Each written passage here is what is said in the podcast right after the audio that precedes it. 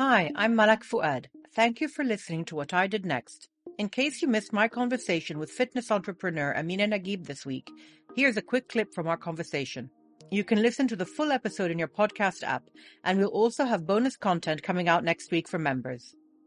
My show is very much about pivot points in life, and you've had some clear ones. You've had, you started out doing physio, then you moved into exercise, burn, the launch of burn as a pivot. The expansion, all of your business side is you've had lots of pivots. In 2020, you had a major pivot, a very difficult pivot, which I was involved in. And it completely changed your outlook on absolutely everything. It changed how you wanted to live. It changed what you prioritized. It changed who you wanted to be around. I want you to walk me through that as much as you can. Okay. If you're comfortable to do that.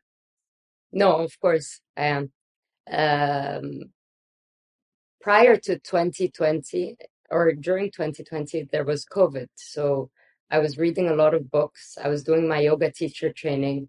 I was doing breath work. Somehow all these things got thrown into my onto my plate. I was just taking them batsella, basically. And I didn't know why, because they were so different than my usual intense exercises. But I didn't know why they were affecting me or why they were being presented to me. But I just took them and went with the flow. Summer of 2020... We were in Sahel for the summer, and it was the last day of summer. We were driving back from Sahel. You and your kids were behind us in the car. My husband and myself and the children were buckled up, and we had a massive accident where the car turned over, and I went through something that I actually don't talk about much, but some kind of a near-death experience, I guess, where I was out of my body, looking at my body.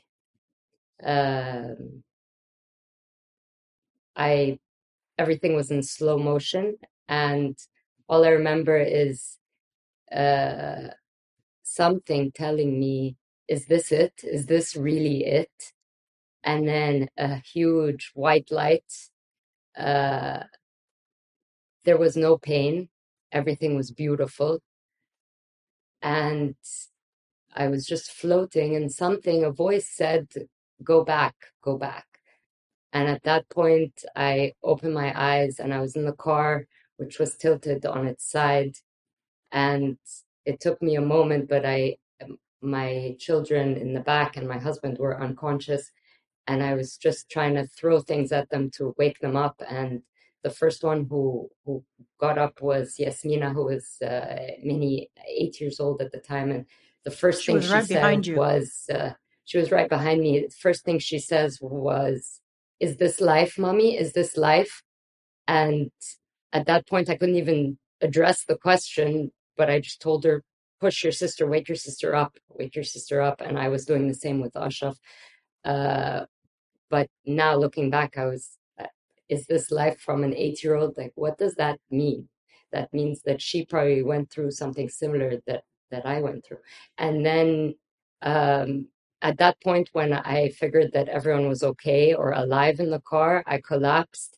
And you took over the show. I don't know how you managed to pull out my kids from the car with your two brave boys.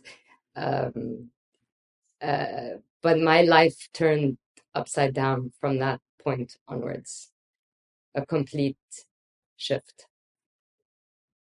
Yeah, it was from my perspective, we were in the same same environment, but from different perspectives. For me, I had never been in that situation before. And I had specifically asked my husband to borrow his car that day to drive back with his car and not my car. I don't know why I did that. I really don't know why I asked him for that, but I did. And I think that's also a saving grace. There were lots of points when you look back and you think, okay, that was a good thing, that helped, that was fine, you know. But for me, it was until this day, when I go drive long distances, I don't want anyone driving but me. I don't like being with anyone else in the car. I don't like to be driven. I have a phobia now of being in the car from that moment. It was very much slow motion for me that moment as well. Coming in and helping as we could. It was traumatic, but in a very different way to what you guys went through, obviously. I mean, I can understand that for you, and I think for your husband, it was a game changer, and I can understand that when you're confronted with that. And I think it was a game changer. I think partly because your mind was already open to other options. As you said, you had been reading other things, you had been exposing yourself to other things, so you are receptive to it already. So your change of direction, I think, happened because you were receptive, not necessarily because of that might have been the catalyst, but I don't think that was the reason why you did that move, Very, very possible. So I had several options after that. First of all, my husband insisted that we, 2 weeks later, jump in the car, same positions, and drive the same route again. It's like getting on a horse. Yeah. Yeah. And if you don't do it, if you hadn't done that, you would have had a massive, you would have frozen about that, Prior to that, my kids wouldn't get into a car. Yeah. In Cairo. They were very shocked and afraid. So we did that. We got into the car. We took the same drive. It was, I was anxious the whole time. But other than that, we also had to deal with a way of living, or sort of, am I going to just pretend it never happened and move on? Or am I going to, what happened? How am I going to shift? And what I like, and to teach my kids, because I always feel like the kids will learn most from what they see, not just what they learn. So what am I doing? And I assessed my whole life and realized I wasn't living. I was on a treadmill. I was just working, making sure they were fed, that they went to school, that they were healthy, that they were all the check. You were going through the motions. Yeah. And I just decided that I just didn't want to live that way anymore. I wanted to be present, and I wanted to give my kids that gift. I wanted every moment to count. I wanted to have a meaningful life, because life was about to be taken away from us. So it was like a big slap in the face. And thankfully, I had the tools of breathwork. I had my meditation practice. I had my yoga. I had my exercise. I had my beautiful children. I had my friends around me. I had my trainers. We have all these tools around us, but it's the way we choose. Are we going to use them, or are we just going to go on, have another drink, go out, stay up too late, and keep going on in this cycle of just waiting to die, basically, rather than. And there's a numbing effect also. There's a numbing thing to what you describe about just going through the motions. You just do it because that's what you've always done without thinking, right? Whereas now you're stopping and you're saying, actually, no. Yeah, we're trained to do that. So we wake up in the morning, we go to school or work, come back home.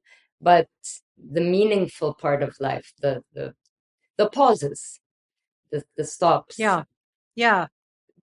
The pauses are the moments where spirit comes in, where creativity comes in. That's where that stuff is born. And those pauses aren't accepted by a lot of people. People I feel like I used to constantly be busy. I had to be somewhere, do something, because being at home, chilling alone, staring at the paint on the ceiling isn't the right thing to do. But now I need those moments, my morning practice, my time alone, or even my time with my children without their friends and without my friends around. Those are sacred moments for me that I'd never give up.